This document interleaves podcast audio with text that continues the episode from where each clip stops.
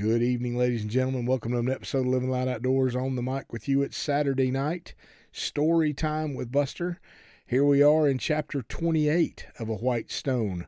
We are coming to a close on this book uh, that a friend of mine wrote uh, way back in the 90s. Well, what a powerful book it has been.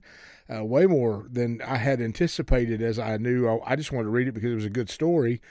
Little did I know how much impact it was going to have on us uh, concerning today and the timing of all of this. Obviously, as we ended chapter 27, we ended that with the funeral of little Tommy, who took the bullet for the young man who was not ready to meet the Lord, and he did so sacrificially because of just that. So, as we get into chapter 28, as always, we will start from our Father's heart. The lust of the flesh and the pride of life allow the enemy to gain access to you. They make you vulnerable to attack by opening the door to every form of fear and oppression. You must overcome them. There is hidden sin in your heart. Remove it by repenting of it to me. Let the light of my Holy Spirit shine on it. Confess it as a sin and turn from all entertainment of thoughts, sights, or habits. Renew your mind daily with my word, my thoughts, and my presence, and you will be set free. You turn away from your sin, and I will be there for you. But you must turn away. Each time a thought is noticeable, cast it down. Stop looking in the direction of sin. Stop holding it dear, for it has no place in you. You are mine, and I want you spotless. I am jealous for that area of your heart. Come to me and be holy. In my holy fire, in any presence of evil will be consumed. I am your safety, your strong tower, your haven. I am your consuming fire. I require you this day. Return to your first love, your consuming love for me, the desire for my world and, and my word and the power that is mine. You know me. Now begin to believe again. Flee from fear. It no longer has a hold on you. I have cut its cord, so turn from it. You are mine, and nothing will take you from me. Be intense for my presence and my presence alone.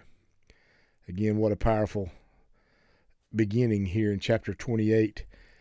2 Corinthians chapter 4 4 says this For the God of this world has blinded the unbelievers, the unbelievers' minds, that they should not discern the truth, preventing them from seeing the illuminating light of the gospel of the glory of Christ, the Messiah, who is the image and likeness of God. The very unlikely couple waiting for their luggage at the baggage claim drew the incredulous stares of many passers by. She, a diminutive, red haired, strikingly beautiful woman with kind eyes and a peaceful smile, and he, well, he was beyond description. Massive in size and street rugged in nature and stature. His quiet demeanor belied his immensity. People had all they could do to restrain themselves from finding any excuse to talk to Crystal and Train. Their spirits were so open and alive. Children flocked to them, and they in turn shared each moment necessary to satisfy their youthful needs. After Crystal found the Lord, Savior and Healer that Sunday, she was held close by people who could really guide and direct her to wholeness. Women entrusted with the love of God and His Word ministered life and testimony to the empty vessel as her heart was filled with God's love, she was able to pour that love into others. She found satisfaction and purpose in ministering at the clinic and hospital established by Tom and Sally. Working tirelessly, she met the physical and spiritual needs of the unwashed, the vile, and the hopeless. With her new life and submission to the Lord, Crystal had found her reason for living. All her money, power, and social contracts and contacts had left her empty. Now her Lord had filled her full. His life and desire became hers, and she was truly at peace. With her new eyes, the pile of dumb rocks, as she had once called Train, had now become a mountain of precious jewels to her. She had found worth in Jesus, and he entrusted one of his men of honor to care her, or her, for her into her care. The match that seemed very unlikely on earth was truly made in heaven, a holy alliance which had been appointed from the beginning of time. It was formed before the eyes of loving friends. They moved and lived and had their being in Jesus Christ, their Lord.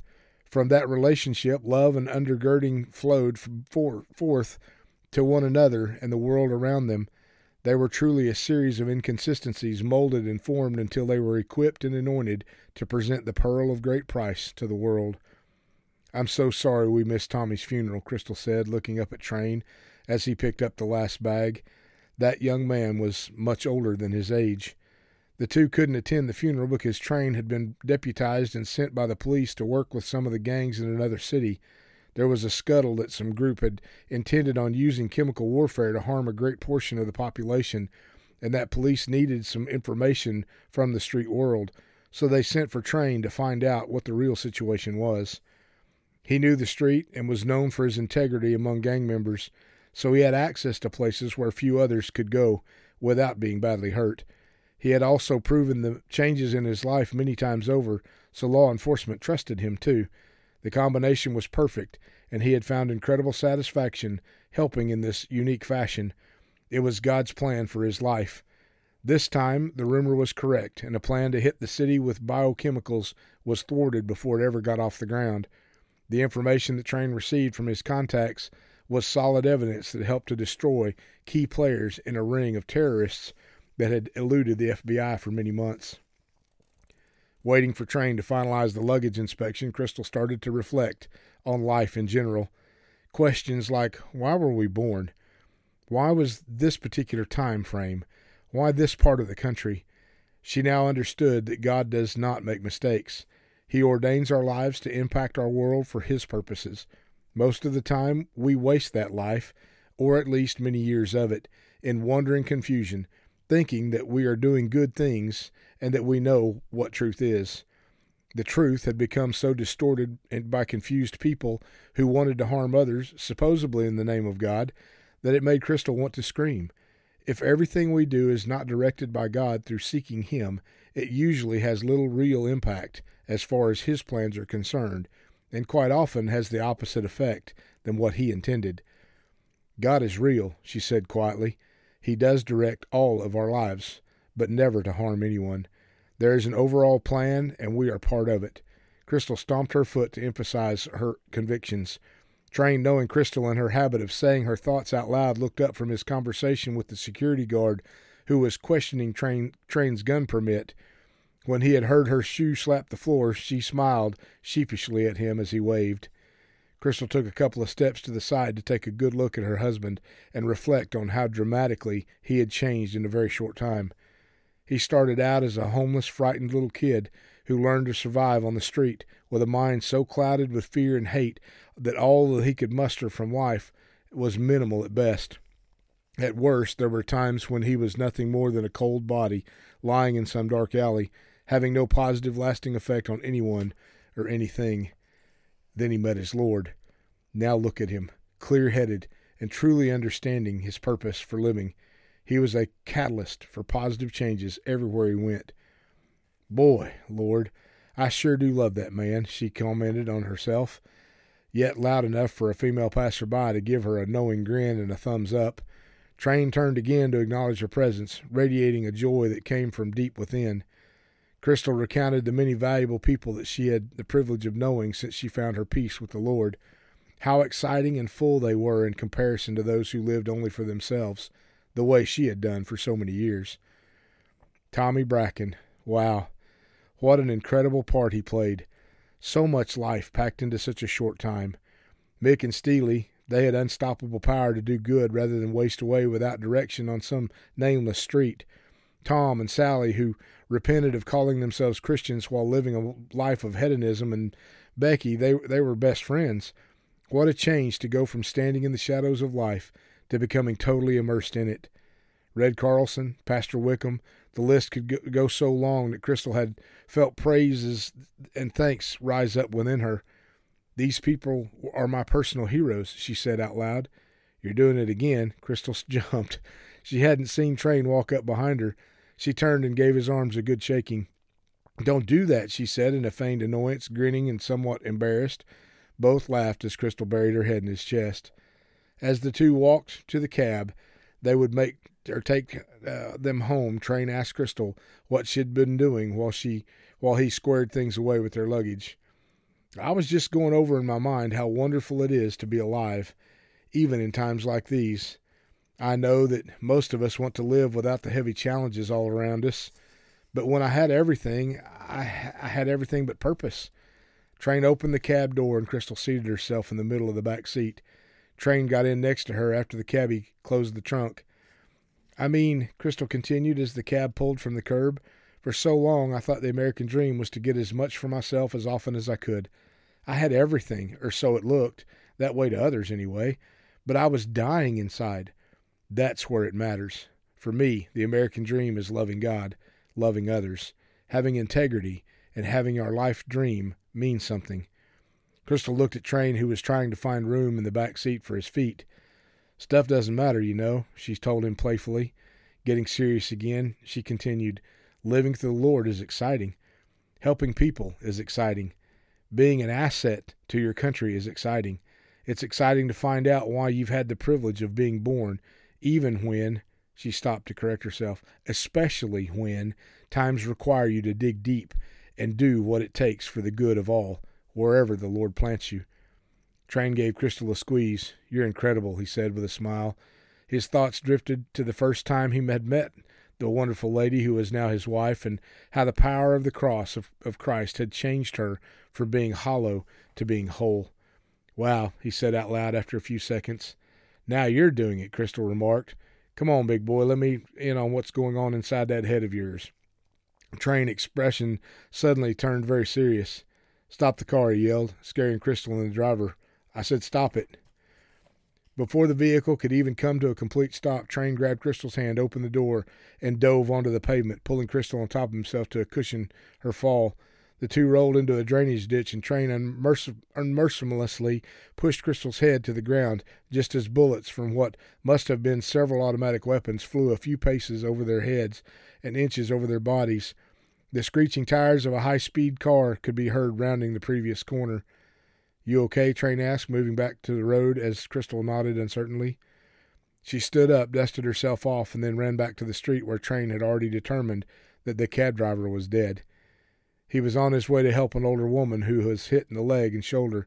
Halfway there, Train switched directions and ran to the cab, forcefully yanked the dead man to the pavement, and snatched the keys from the ignition. Get down, he yelled to everyone in the vicinity as he popped the trunk lid and removed his gun from his case. People scattered in all directions wherever they could find some kind of protection from whatever was about to take place. Fortunately, there were a lot of businesses located in this area, so most people scrambled into the nearest unlocked doorway. As Train readied his weapon, the sound of squealing tires could again be heard a block away, and the speeding car headed back toward them from the opposite direction.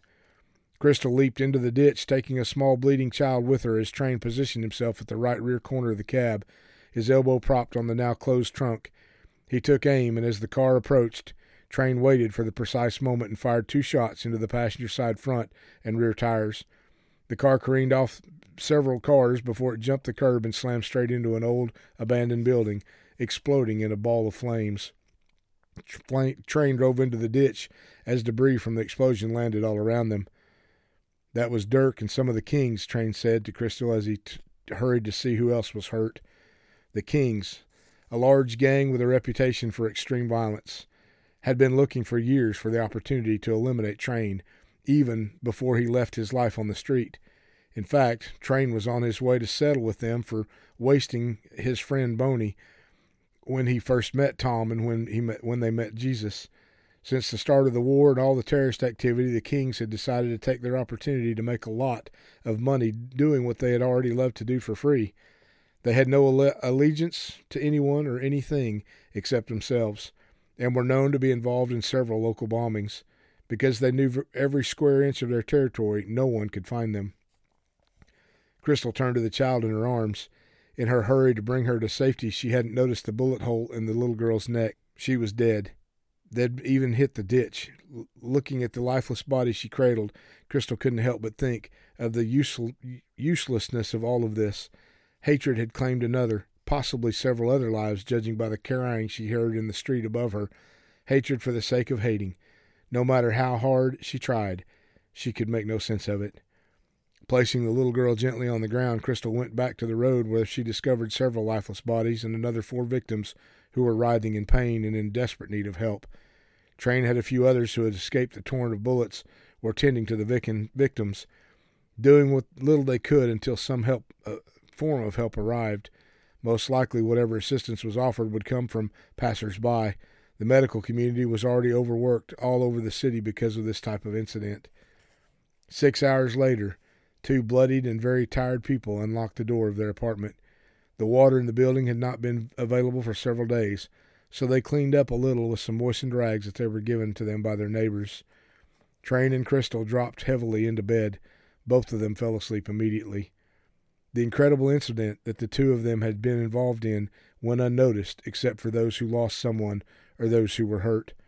Occurrences such as this were so commonplace that the evening news shelved this report to cover more volatile issues elsewhere. Train didn't talk much about what transpired. He had to find peace with his Lord for taking the lives of others, even if it occurred indirectly and wasn't his intent. Sure, he saved many by taking action, but still it caused people to die, people he had once known. In one of his previous encounters with them, could he have shown them the, his Lord somehow? Pro- provided the opportunity for them to receive Jesus and be changed? Could something he might have done been prevented that what happened yesterday? Sure, his friends of the on the police force heartily commended him, and many people would be spared the brutality that would have come their way if these men had lived. But he still agonizing and agonized that their lives had not been had did not belong to the Lord, and therefore they, they left this earth. The heart and the hurt him deep inside. In subsequent quiet moments with his Lord, the peace he longed for returned through the mercy of God. Whew. I'm telling you, it's getting intense. We're just a few chapters from the end, maybe three or four actually. We're close. Look at what's happening in this time frame that we're seeing. And, and I know this is written in, a, in more of a fiction style, but I want you to really take notice of exactly what's being spoken of in here and how much it reflects and, and exposes the things that we see on a daily basis. That literally the fact that the news finds little little need to cover such an incident because there's something else even bigger happening.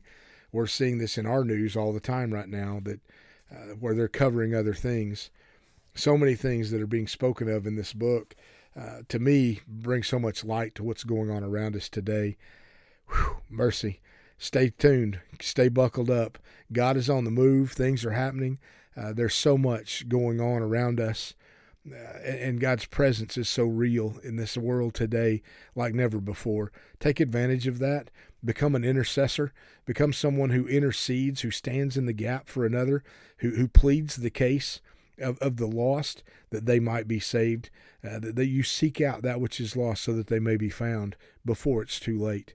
It's our call and it's our role to go into all the world and preach the gospel to, to lead people to Jesus Christ. Amen. Wow, what an incredible time. Thank you for following us. Thank you for following our podcast and uh, supporting us financially and in prayer. Please continue to do so. Uh, man, we, we encourage all to, to get involved in this ministry and other ministries that are around us as our time here on this earth draws short. Uh, this is our time to shine. And what better of a way to do so than sharing a message like this with someone else who needs to hear it? Amen. God bless you guys. We love you. We thank you so much for tuning in. Thank you for your prayers and your support. Ron and I love you, and we're praying for you. We'll talk to you again real soon.